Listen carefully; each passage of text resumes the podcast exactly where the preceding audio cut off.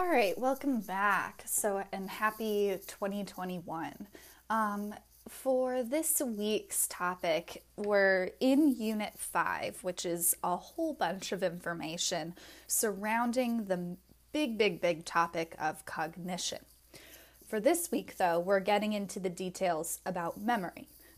Now, I'm going to break down memory into three different main types within this information processing model.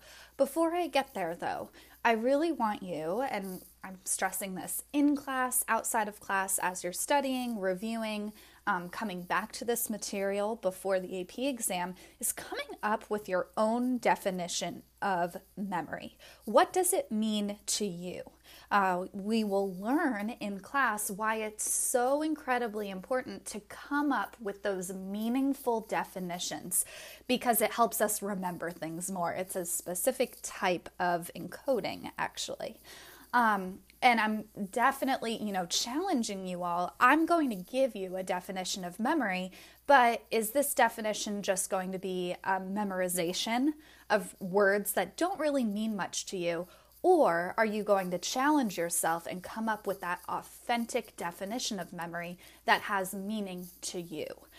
That's really important. And it's important for the rest of your life as a learner, because making meaning out of information is how we're able to pull out that information in the future. And that is true memory. So before I get into this information processing model, what's really important is knowing there are two broad types of memory. And my definition of memory is its ability to store and retrieve information. Now, the words store and retrieve to you all probably don't mean too much at the moment that you're listening to this, potentially. But if you're able to take my definition, or even take Google's definition, or one of the definitions that the AP presenters in one of those AP videos did. Coming up with that own definition of, the ability to store and retrieve information is my definition of memory, but what's yours? You can jot this down, make sense of it, but I'm challenging you as we go through this week, how are you going to change and adapt this definition to make sense to you? So the two broad types of memory are retrospective memory and prospective memory. Fairly simple. If you know prefixes, you're going to have these definitions down pretty quickly. When we think of prospective memory, it's being able to remember things that are happening in the future. The reason why I have to write to-do lists is because my prospective memory isn't too awesome. My mind is cluttered constantly, so I'm a big to-do list writer, and I'm sure a lot of you can relate. So an example that we posed in class was being able to remember to buy maple syrup on the way home this afternoon, if that's what your parents told you to do. For example, my prospective memory today is being able to remember to go on a bike ride this afternoon, because if I get into the depths of grading, doing the other things on my to-do list, I will not remember to take a bike ride, which I need to. One of my goals this year is to go outside more and take some time for myself. On the opposite end, retrospective memory is remembering past events and previously learned skills and information. So we'll talk about different types of memory within retrospective memory, so memories from the past. We'll break that down into more detail, but the broad definition / example of retrospective memory is being able to remember, what did you eat for breakfast this morning? Or if you had breakfast at all, did you have coffee this morning? What time did you wake up this morning? So on and so forth. Those are just random tidbits, memories that you have from the past. Now, with memory, the basic concept of it is it's not like a video or tape recorder. We personally construct our memories, and no two people remember something, whether it's an event, some random thing, the same way. And when we think of, memory from the past, it's reconstructive. It's not reproductive. You're not reproducing everything that happened from the past, you're reconstructing and coming up with, you know, okay, this happened, and this is how I made sense of it. Your memory of one particular event will differ from my memory of the same event. One thing I like to use as an analogy with memory, with the basic concept, is a snowflake. You know, no two snowflakes are the same. Now, why is memory reconstructive and not reproductive? Well, a bunch of different reasons, and very broadly, memory is greatly influenced by several different things, including actual memories, your own beliefs, particular emotions, which then can cloud perceptions. Also schemas. We talked about schemas, which are kind of that individual personal concept of a particular thing. So my schema of a dog growing up would have been Labradors, because my family had Labs. Yours might be a Golden Retriever or a Pit Bull or German Shepherds. Why? Because your concept / memory of dogs was influenced by your past and your schema of what your family had as dogs. Now, we talked about some different things in class, like kind of proving the point of memory is reconstructive and reproductive, and we'll continue to come back to it. We talked about memories and how people remembered the Challenger explosion in the 1980s.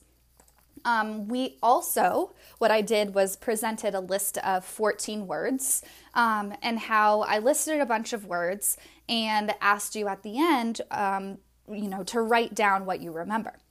A great portion of you wrote the word sleep, but there was no word that I presented of sleep. So the big question I posed was, why did you recall or even remember? Why was in your memory the word sleep? Well, you were primed to put that there. And later on in this podcast episode, we're going to define what priming is. The big thing with memory, though, is when we think about, memory in a particular model, we're going to associate it as the information processing model. And we're breaking it down in three parts. Now, it's important that you are able to differentiate this information processing model with a particular model within one of these steps. And we'll break that down later on in this episode. But the broad information processing model has three steps: encoding, storage, and then retrieval. And in class, what I did was used an analogy of different parts of a computer. Now, this is a way dated computer. We have different types of computers / laptops / Chromebooks today, but it's an old computer. And when we think of these three parts, I want you to use, or if you can find something else that makes more sense to you, you can use the different parts of a computer or a different analogy to benefit your own learning. But to break it down, when we think about encoding, we're thinking about how are we getting that information into the brain? And there are different types of encoding, which I'll get into in a moment. And when we think of encoding, I want you to think of, the typing, the keyboard, okay? Pressing each individual key on your keyboard will get that information onto the screen on the computer. The next step is storage. With storage, you are retaining or storing the info. That is that computer part of an entire computer. So it's like the hard drive of the computer, if you have one of those in your homes. If not, Google it. They were before most of your all's time. And then the last part is retrieval. And that's getting that information out later and using it. And when we think of an analogy, what textbooks use all the time is the actual screen. The screen presents that information. It shows what you have typed. It can pull up particular files. You can Google search things and it'll release or, get that information out to you. And that's what retrieval is. Taking out that information from your memory, which is in your brain, and using it later. All right, so this first section of the podcast is going to get into different types of encoding. And remember, the big definition of encoding is how are we getting this information into the brain? And the two types are automatic and then effortful. Hopefully by, using context clues here, effortful takes a little more effort, but is harder to do. To actually effortlessly encode something, it takes time, it takes repetition, and it takes focus. Automatic encoding is, in essence, automatic. You're not always conscious about encoding something that is through automatic encoding.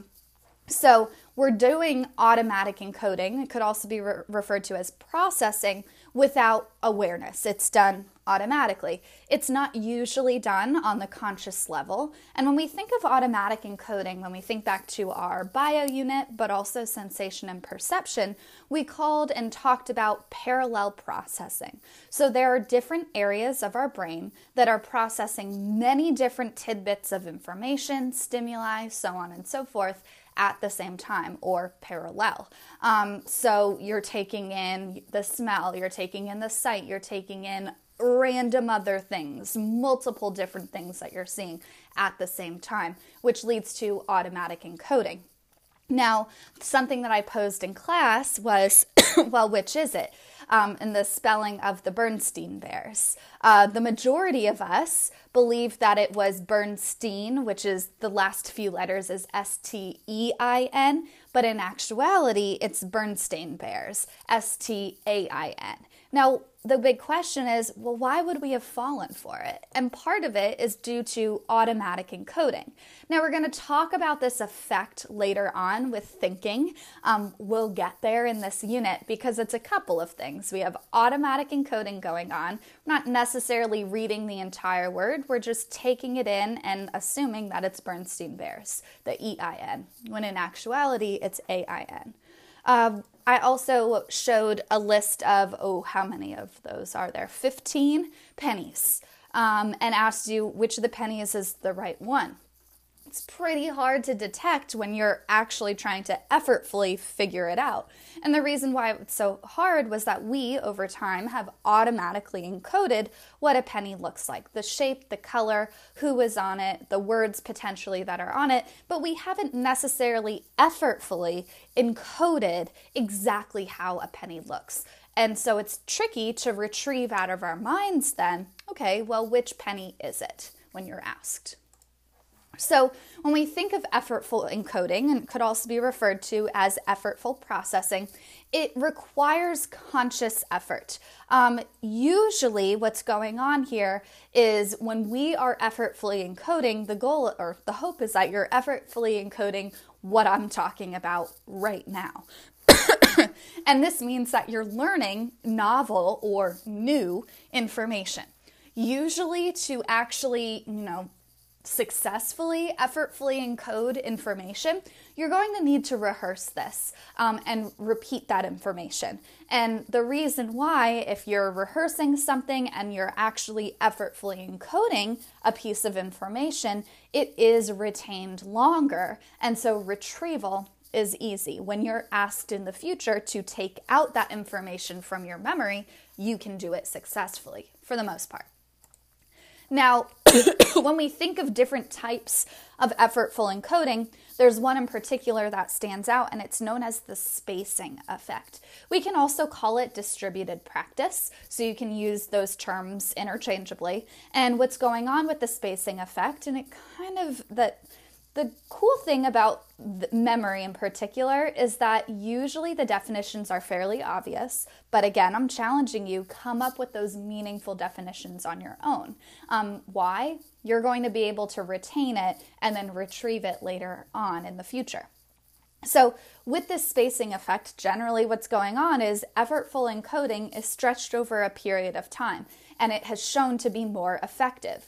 Meaning the longer time you spend effortfully encoding something or some piece of information, trying to put it into your memory, there is longer retention, and studies do show this. Now, the person associated with the spacing effect, remember in AP Psych, people are incredibly important. His name is Hermann Ebbinghaus, and he comes up with the forgetting curve. That is Hermann Ebbinghaus. So it's important to, you know, clump those words together. And basically what's going on here with the forgetting curve and what Ebbinghaus did in his studies was had his subjects memorize nonsense words like calf, wid, sass, so on and so forth. And the longer time they spent practicing that list of nonsense words on day one, the less time was required to relearn those words on day two, and it got less and less and less. So even though you're spacing out or distributing your practice of rehearsing or effortfully encoding these nonsense words, what he found was when you do distribute your practice, not only do you retain this information, it takes less time to actually review that information on future days. And in class, I did show you that forgetting curve. It's important to associate Hermann Ebbinghaus with that forgetting curve and repeating and rehearsing or even distributing your encoding practice. Some other related terms that will fall under the bubble of different types of effortful encoding include the serial position effect. What happens here is generally what happens is you end up recalling the first or earliest items and then the last and latest items in a list. For example, if you were told to go to the grocery store, what the serial position effect would tell you and what it tells us is that you're going to remember the first and last items on that grocery list that your mom gives you more so than the ones in the middle. Now, another related word with effortful encoding is the primacy effect. Kind of speaks for itself, but just to reiterate, it's remembering the first or earlier items best on a list. So let's use that grocery store example. You go to the grocery store, your mom tells you verbally a long list of items. You're going to probably remember the earlier items on the list, which my guess would be in the produce section, most likely, because that's the first area of the grocery store. Now, the last term that's associated with effortful encoding is known as that recency effect. And that is, again, kind of speaks for itself that we are lucky here with the memory section of cognition. And what it is you're remembering the last or later items on that list. So my guess would be on a grocery list, it would be in like the frozen food section, potentially. You'd remember those more so than the rest of it on that list. Now, those are different types of encoding, but how do we encode? And we have two different ways of, you know, how we encode, and it's through shallow, but also deep processing. And when we process information, we can do this in three different ways. We can encode the meaning of information, and that's called semantic encoding. We can visualize that information, or we can mentally organize it in different groups and categories. And your notes are through mentally organizing the information that we use in this class. That's part of the reason why I give you the notes. When we think of encoding its meaning, this is the thing that I was getting at the, you know, beginning of class this week, but also at the beginning of this episode, is when we encode things through its meaning and make meaning out of it that makes sense to us as an individual, as opposed to memorizing someone else's random definition, we retain it longer. That really proves deep processing. So encoding its meaning, semantic encoding, is deep processing of information. We usually don't encode information literally, which could also be word for word. We as humans don't usually do that. If we try to do it, it's actually really, really hard for us to retrieve that information in the future. Instead, what is suggested and what we do tend to do is encode the meaning of information. And the meaning of information is known as semantic encoding. So the more we understand a particular piece of information or even a particular concept, the more meaningful that information is. It's easier to encode, and then we have better retrieval or taking that information out in the future to use it again. Then the next step is, to get into a little bit of, what influences semantic encoding. Schemas, our schemas or concepts of particular things greatly influence memories. In the example that we used in class, I had you memorize a short story about boxing and Christmas, and then asked you, well, how did you memorize that information? What pieces of info really stuck out to you, and how did you make meaning out of it?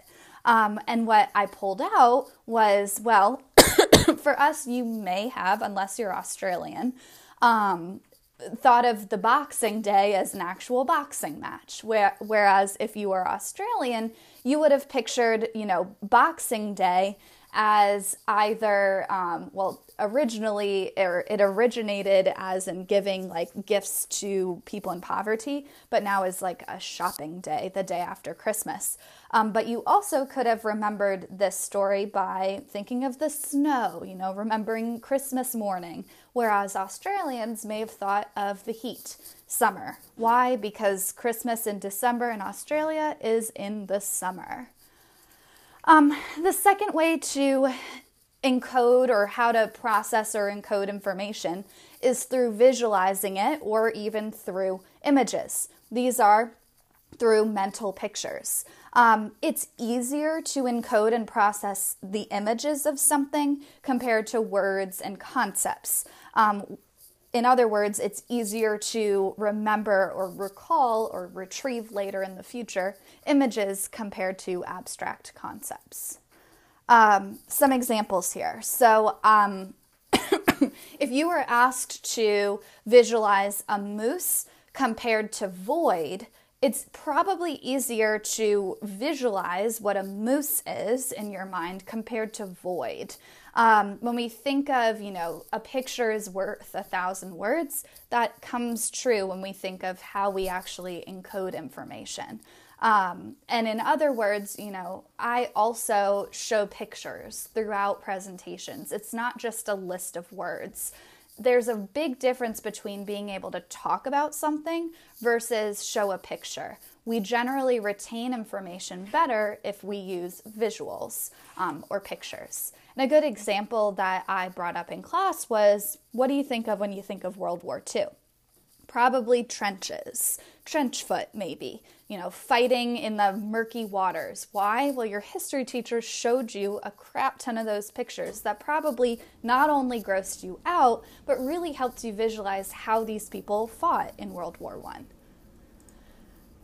I. Now, when we think of, what's the strongest way of encoding? Technically, semantic trumps them all. However, the really, really, really strong way of encoding something is both semantically and visually. Semantically, remember, is making meaning of a particular concept or piece of information from yourself. How do you make it meaningful to you as an individual? Not Merriam-Webster's definition, but your own definition. And I know we all roll our eyes when our teachers say, write something in your own words, but there's a reason why.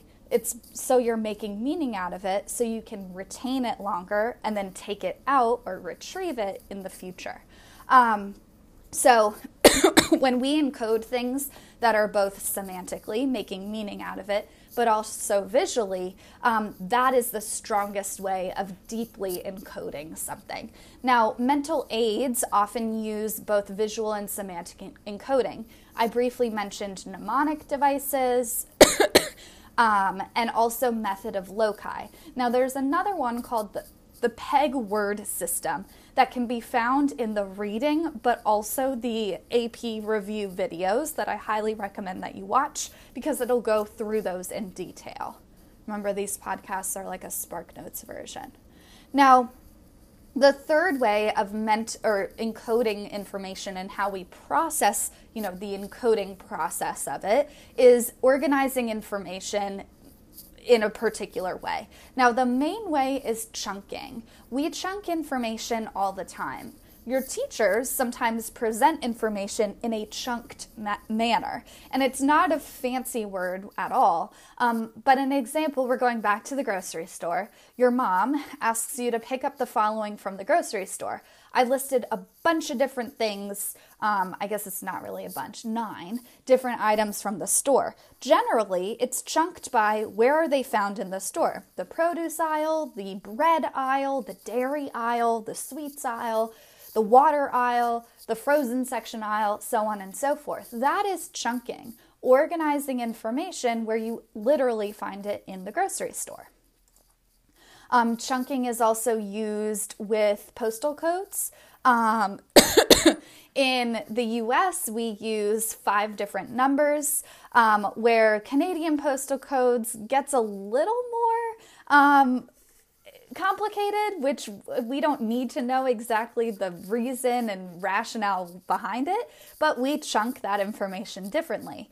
Also, if you think about different mnemonics that we use, HOMES, I don't know if you all know this, for the different Great Lakes, Lake Huron, Ontario, Michigan, Erie, and what's the S one? Superior.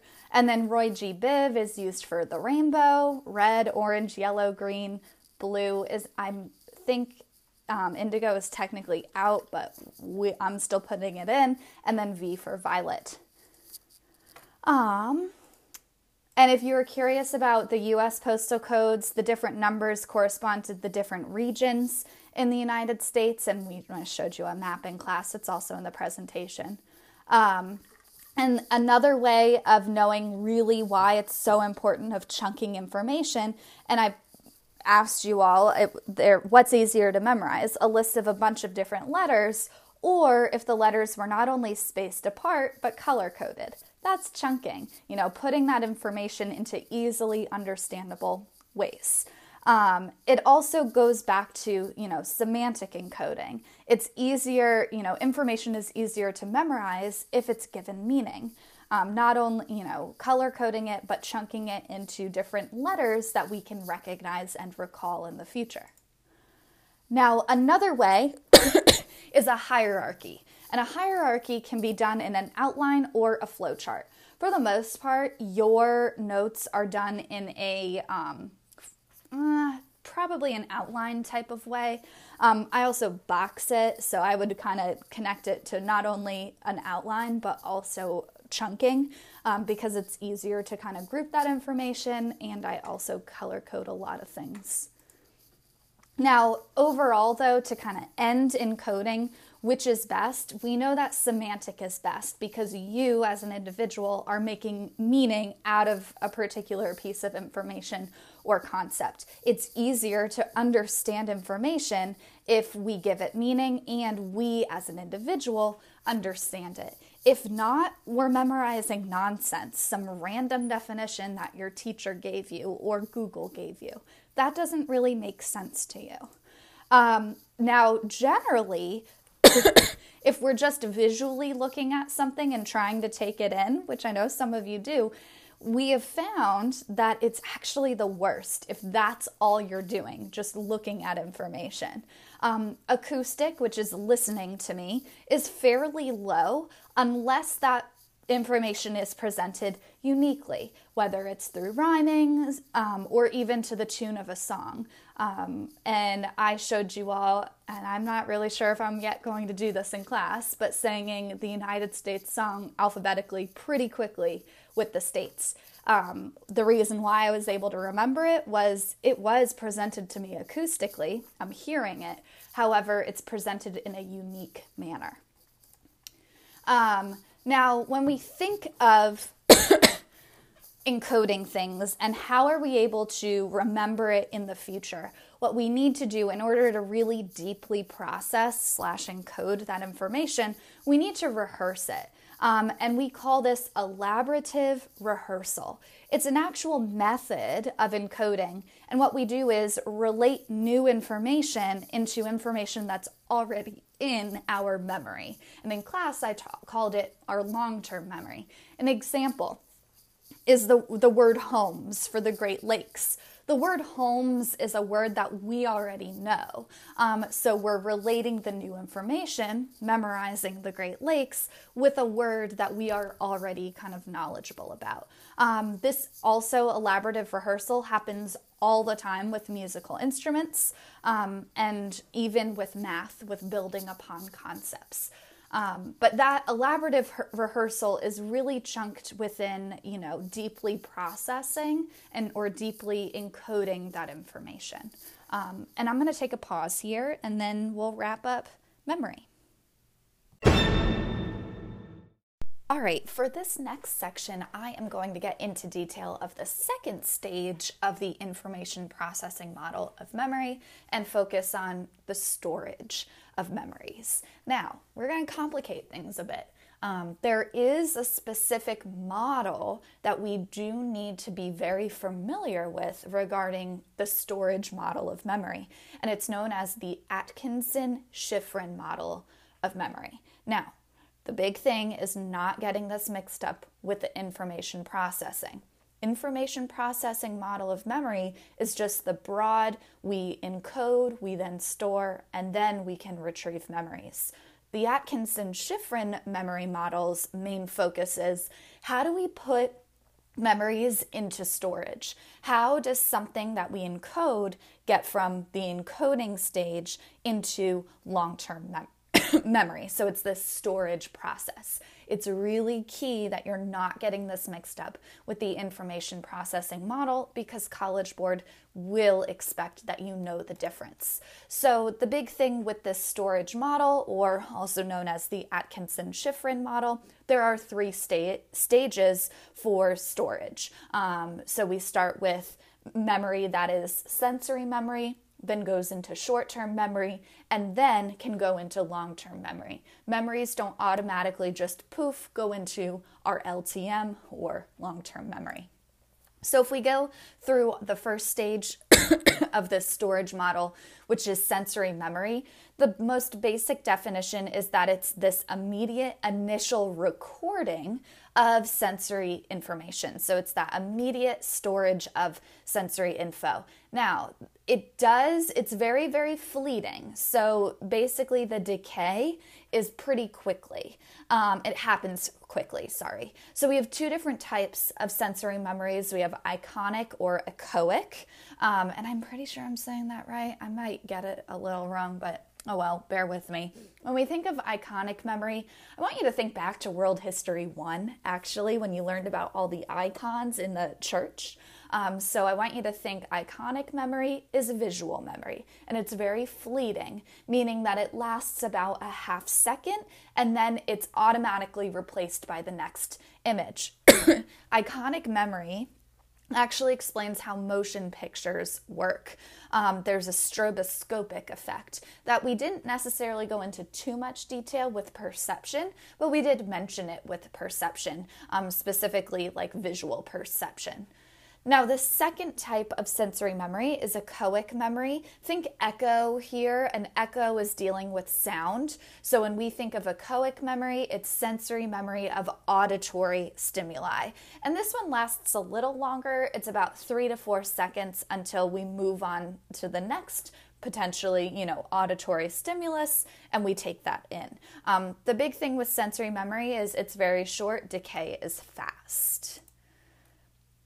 The second stage of the Atkinson-Shiffrin model of storage is short-term memory. When we think of short-term memory, it's our active memory. And what happens with short-term memory is it holds a few items of information for a very brief amount of time.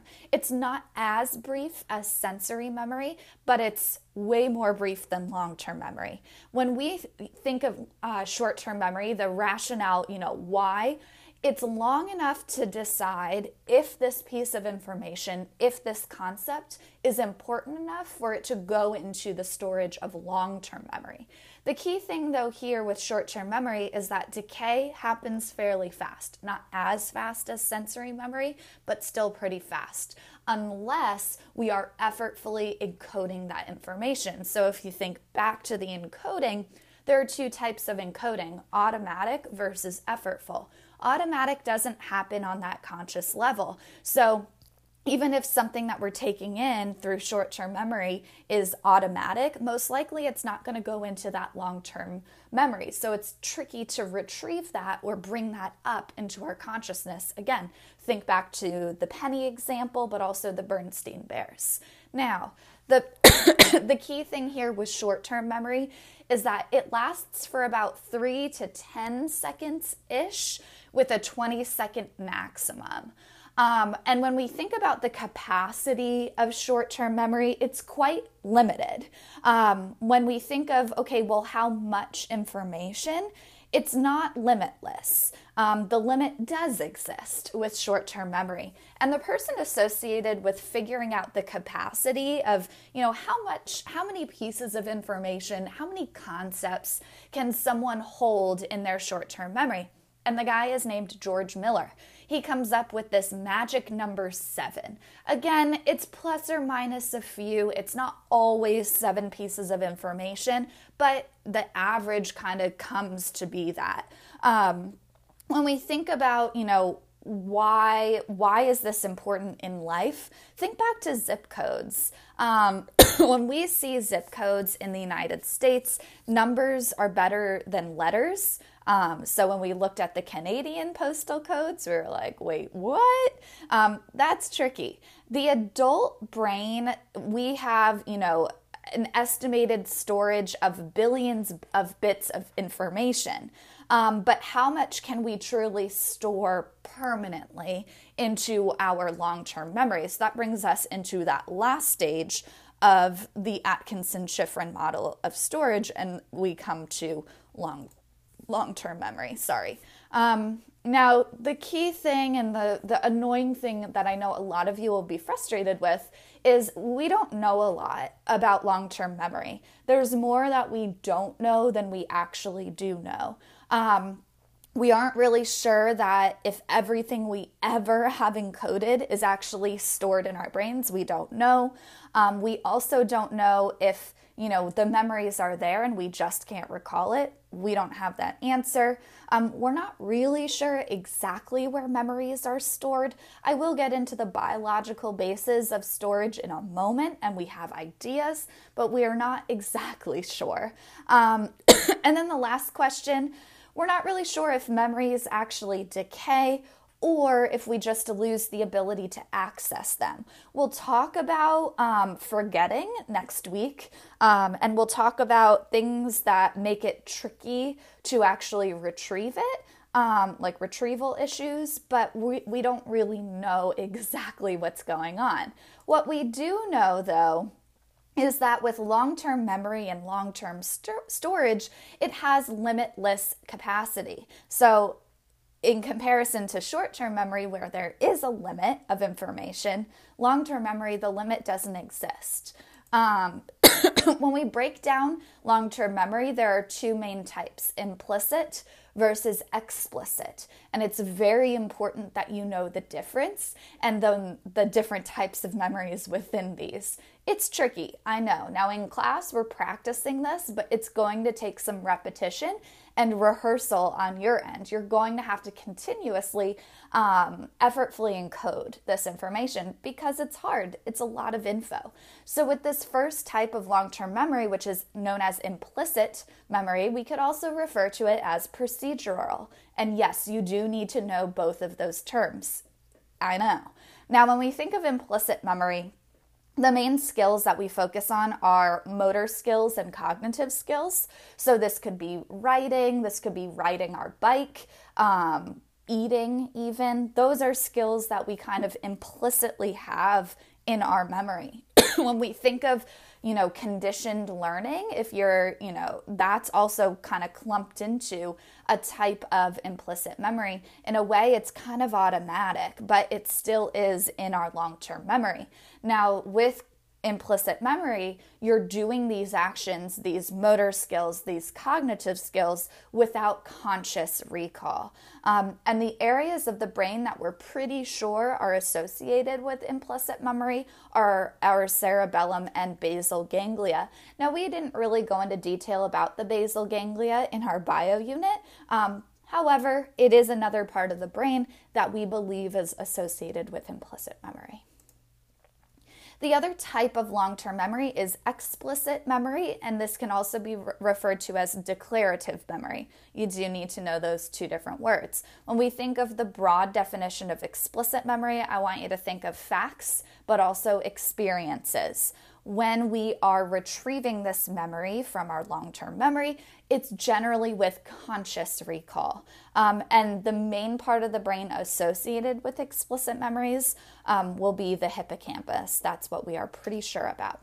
Now, to complicate things more, I know, there are two different types of explicit memories. Think back to the broad definition. It's dealing with facts and experiences. Because that encompasses a broad number of possibilities, we've broken those down into two types. So when we think of a semantic memory, which I know we talked about semantic encoding, there's a difference there. Semantic encoding is making meaning out of particular pieces of information. Semantic long-term memory is dealing with facts, information. So that would be the 50 states, your times tables, or multiplication tables. What else? Capital cities, if you're aware of that. Other pieces of information. The other type of explicit memory is episodic. When we think of episodic memory, you can also refer to it as episodic, but for some reason, episodic works better with me. We're thinking of personal experiences. Think of like a snapshot or an episode from your life or someone else's life. That could be your long-term memory of your 10th birthday party, your 18th birthday party, for those of you who have turned 18, and so on and so forth. You getting a job, other things like that, just episodes or personal experiences from your life. Now, the last type of, when we think of storage and long-term memory, is working memory, and it kind of takes this middle ground between new information that you're taking in and also pulling out long-term memory. It's memory that you're currently working with. When we think of it, we're thinking active processing. So we are integrating new info, like reading a recipe of baking chocolate chip cookies, and then also pulling out information that's already in long-term memory. We use our working memory constantly. I'm doing it all the time. I'm thinking back to, okay, what do I remember from when I taught this a year ago? But then what are the intricacies and trickiness of teaching AP Psych in a distance learning model, and so on and so forth. So it's that working memory. We're all using it for the most part, like all the time. So an example of baking cookies, you're using information from your long-term memory, for example, where the flour is stored, where the vanilla is stored, where the chocolate chips are, where the butter is, so on and so forth, with new information. So let's say you're using a new recipe that you aren't really familiar with. That would be that, you know, current working memory, that incoming short-term memory almost. All right. What I'm going to get into very quickly will be the biological aspects of long-term memory. Now, in class, I recommended that you watch a video that I recorded walking through this slide, these slides. We didn't talk about it in class just for the time's sake, but I mean, you'll be okay. For the most part, this is going to be a review of biology, which is important. Now, when we think about storage of memories and the biological aspect, when we think of this overall unit cognition, for the most part, we're explaining this from the cognitive perspective. However, for this brief amount of time, I'm going to use the biological perspective combined with that cognitive approach or perspective to explain what we know about storing memories. Remember, in psychology, it's never really an all or none with these perspectives that we use. In 2021, wow, I almost said 2020. In 2021, current day, modern day, we're using an amalgam of all of these perspectives that we learned from our very first unit. So when we think of biology and the storage of memories, what's happening is information is coming in, enters our cerebral cortex through our senses. The thalamus does its job here, except for smell. Where that information goes really depends on the type of information.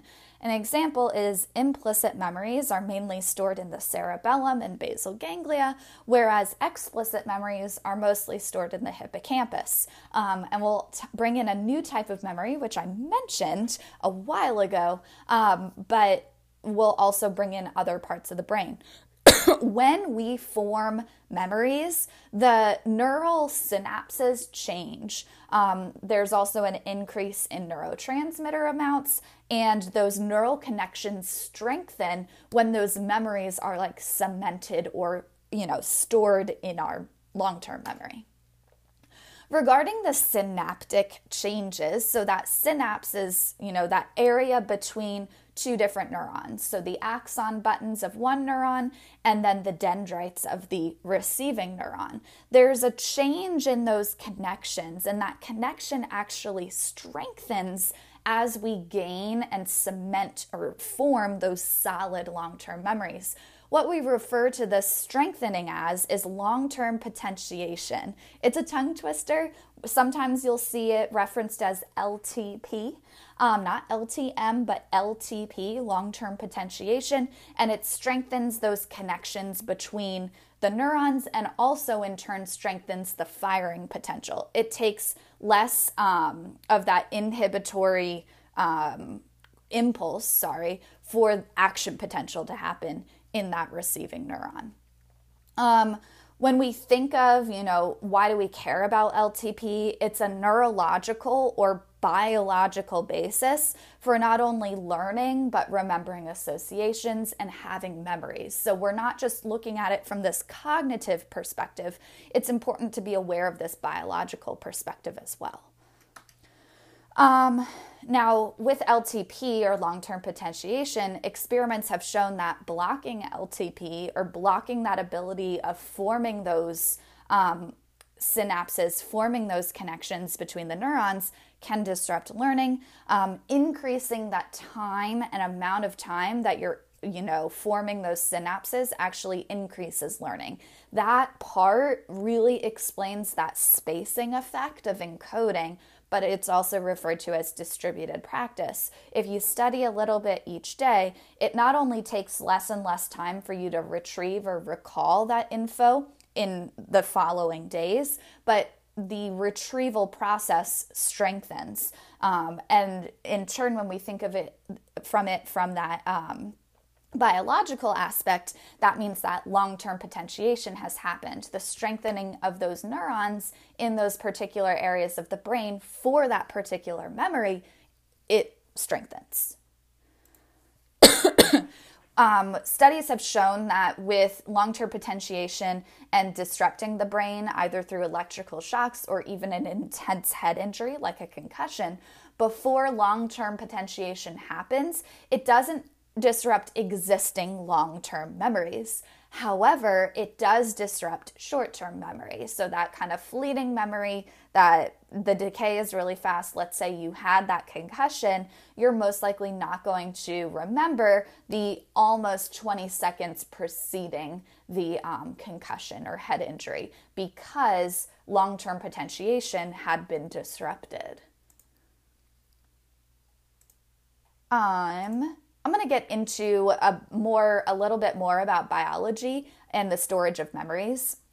When we think of hormones, we talked about hormones with the endocrine system back in our bio unit. Seems like a while ago because it was. But we do produce certain hormones when we're excited, but also when we're stressed. And those hormones can boost memory.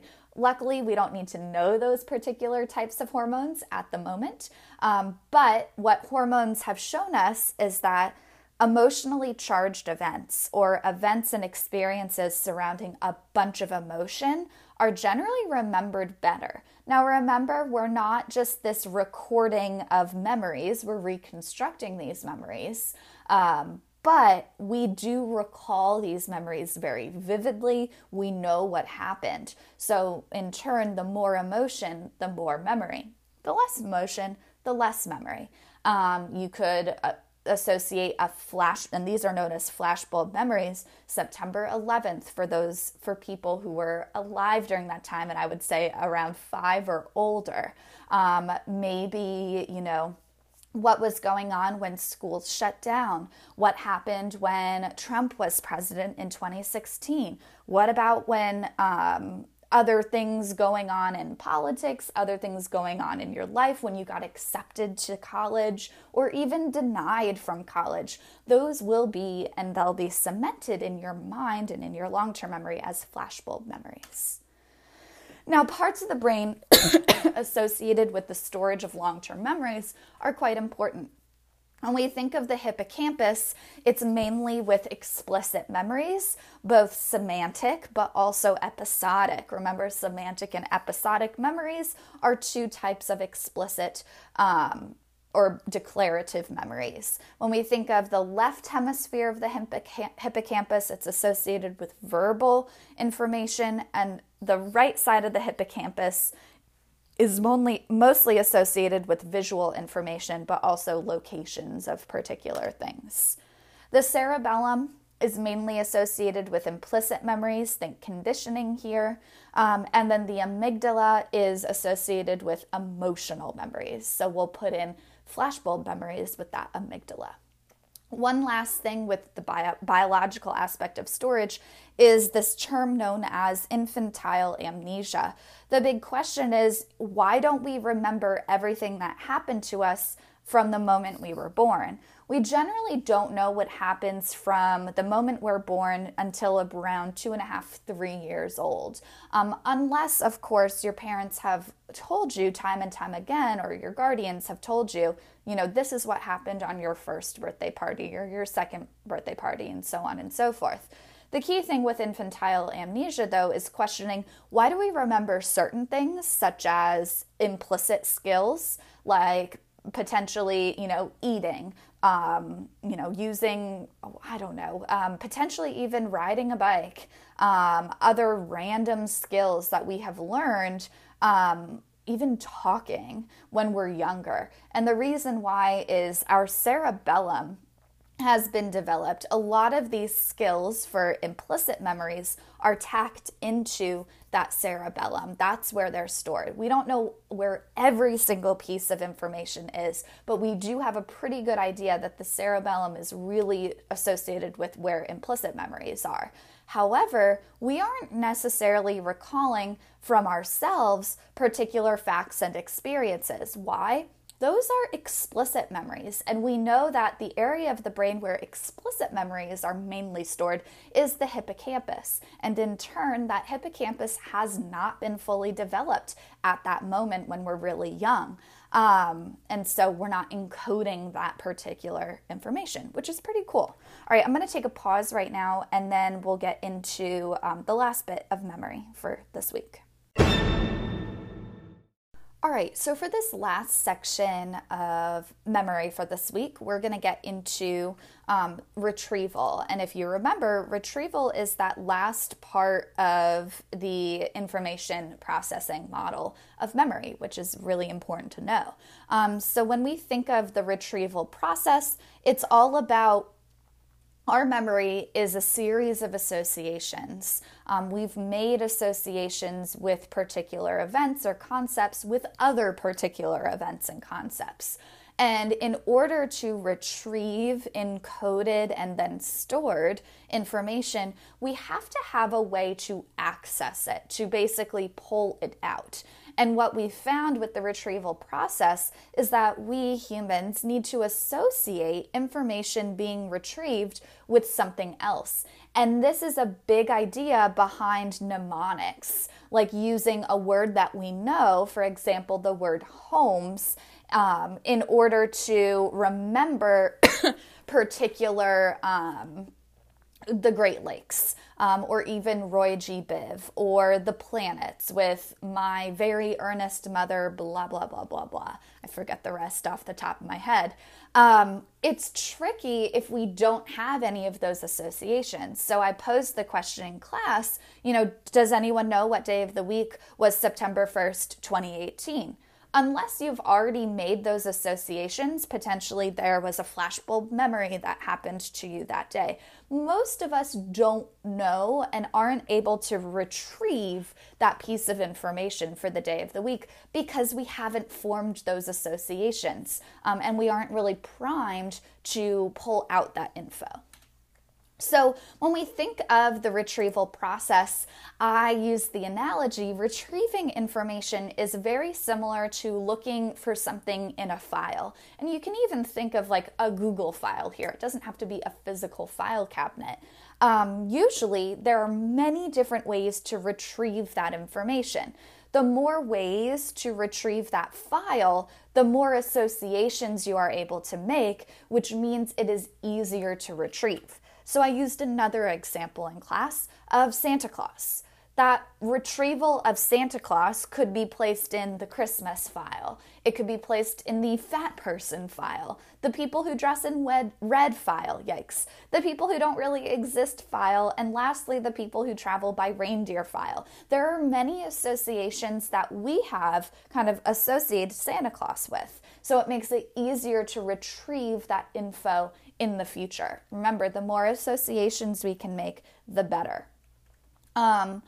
Now, then we're going to get into, I'm sorry, I'm like losing my thought process, different types of retrievals. And there are two types, recall and recognition. They're important to know. The definition of recall regarding retrieval is that ability to retrieve information that's not in conscious memory. Some examples of recall tests or assessments would be free response questions, essays, DBQs, SAQs, fill-in-the-blank questions. What's happening with a recall question is that generally there's a few number of retrieval cues. And remember, those retrieval cues prime our association. They wake us up, and so it's harder. Recall requires a lot of info that has been effortfully encoded, and you gotta know this info. It's not there aren't a lot of clues in a recall type question for the most part. Now, the opposite end of retrieval is recognition. This is that ability to identify items that are previously learned. So the key word here is identify. A great example would be multiple choice questions. That answer is already there. You just have to identify what the correct answer is. Generally, with recognition tests, like multiple choice questions, there are more retrieval cues there, or even context clues, if you look at it from like an English perspective.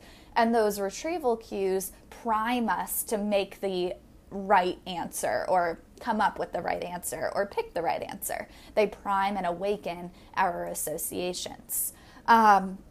Generally, with retrieval, we do remember more than we can recall, which makes sense because recalling something is quite tricky. In other words, we can identify information in memory more so than pulling that information from memory. So one thing that I've always told my students in the past was, if you can talk through something and teach the information, you know it. If you're just reading info and essentially trying to memorize it, you don't know it as well as you could with actually teaching the information. If you're able to talk through something, recall is happening. Now back to retrieval cues. These retrieval cues kind of remind us Okay, what is this piece of information associated with? What file am I supposed to look for in my memory? And in other words, retrieval cues provide those reminders of info we otherwise couldn't recall. In class, we used a yearbook photo exercise where I just initially showed you someone's face and then asked you, okay, who is it? And then the next question, I showed you multiple people's faces, and then I gave you options, like, okay, who is it? So on and so forth. And we found that it's easier to recognize something as opposed to recall. Now, to get into a little more detail about retrieval cues, because we are responsible to know the different types of retrieval, our memory, long-term memory, is held in our storage by a web of associations. So many different files that we can kind of look in to retrieve and then pull out that info. In order to retrieve a particular piece of information or memory, we need to identify what strand that leads to it. This is known as priming. In other words, when we're primed to say something, it's like that waking of associations. Generally with priming, it's on that subconscious level. So not quite unconscious, but subconscious. We practiced the priming exercise when I listed a bunch of words and then had you recall, okay, what did we say?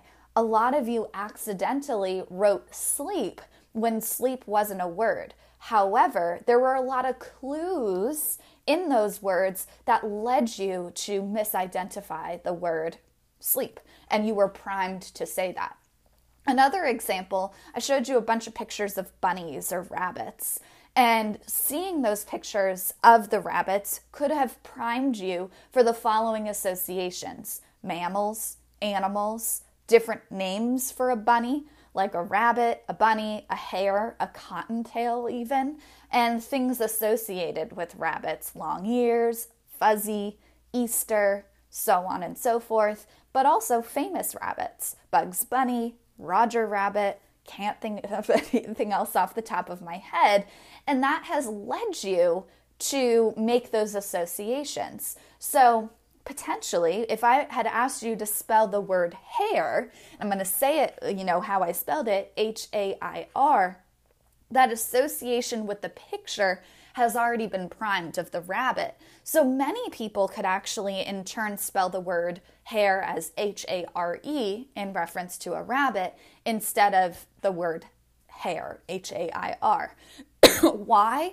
The reason why is because of that association between the picture and that word hare has been primed.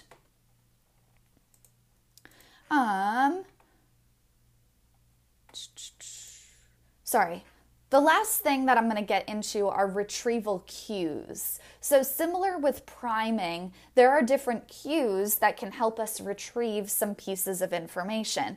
And these are cues that aid our recall of info, and it's generally happening spontaneously. And retrieval cues help our recall of info. Examples of simple retrieval cues using words, Roy G. Biv or HOMES. Those words could be enough to prime and awaken your associations that lead you to remember the colors of the rainbow or even the Great Lakes. So I didn't give you those examples of words, events, and pictures, but a lot of these prime associations, like the picture of the trenches, prime your association to think of World War I. Other things, I'm trying to think of other things off the top of my head, but it's really hard right now. But we practiced coming up with these in class. Another type of retrieval cue would be context effects. What's happening with context effects is that it's being in the same context as when memory was initially encoded can activate your memory. So it's beneficial to, and I know we don't have that ability right now, but to take the SAT at your school. Why? Well, we practiced and we did SAT practices in school. Same thing happens with me. For me, if I try and do my work in a different area in my apartment, I'm not really able to do it. Part of it is because of context effects. Now, another type of retrieval cue is state-dependent memory. What's happening here is something learned in one state, whether we're happy, sad, angry, so on and so forth, is more easily recalled when we're in that state again. So what's happening here, and we actually mentioned state-dependent memory with alcohol. When we learned about alcohol, something done while intoxicated, we may not necessarily remember when we're sober, but when we return back to that intoxicated state, we can recall that info. And that is a specific type of retrieval cue, which is state-dependent memory. The cue is that state that you were in. Are you happy? Are you sad? Are you intoxicated? Are you angry? So on and so forth. Mood congruent memory, on the other hand, that mood influences what we remember. So that tendency to recall those experiences are consistent with one's current mood. Emotions become retrieval cues. So when we're sad, we spiral sometimes. Mood congruent cues tell us that, and we then remember all the sad events that happened in our lives. I'm sure a lot of you have those playlists, like happy playlist, sad playlist, angry playlist on Spotify or Apple Music or whatever you use. Listening to those pieces of music can actually cue us to then recalling everything in our life that has made us sad, or everything in our life that makes us excited or angry or focused, or even, and all of that, which is kind of cool. The last type of retrieval cue is mood dependent. Now, this type of cue is related to perception. And our present mood affects how we recall a particular memory, or even how events are remembered. Basically, mood colors our memory. An example, if we are in a bad mood, someone asks about our trip to Disneyland, we're going to say every single bad thing that happened, versus like, it was hot, it was humid, it was crowded, the food wasn't good, my food was cold when I ate it, there were lines everywhere, the rides weren't fun. All those bad memories potentially associated with your trip. Versus, let's say you were in a happy mood, someone asked you about that trip to Disneyland, you then said, oh, it was wonderful. Yeah, the lines were long, but I had a wonderful time with my family. The food was okay, but I had some great experiences with other restaurants. Or some rides were not so great, but for the most part, the rides were awesome. And all of that. So that's the mood-dependent memory. My recommendation, if you're feeling uneasy about state-dependent, mood-congruent, and mood-dependent, is to effortfully encode it. Rehearse, rehearse, rehearse. Come up with examples that make sense to you. Don't only use my examples because you're memorizing it. Try and come up with something where you can, let's use a word here, semantically encode this information. Make meaning out of these tricky terms. These are hard. It's going to take elaborative rehearsal and practice. And if you think of that forgetting curve with Hermann Ebbinghaus, the more we repeat and review something that we're shaky on, the better retrieval will be in the future. All right, this was a pretty intense episode, but I appreciate y'all listening. And that's that for memory for now.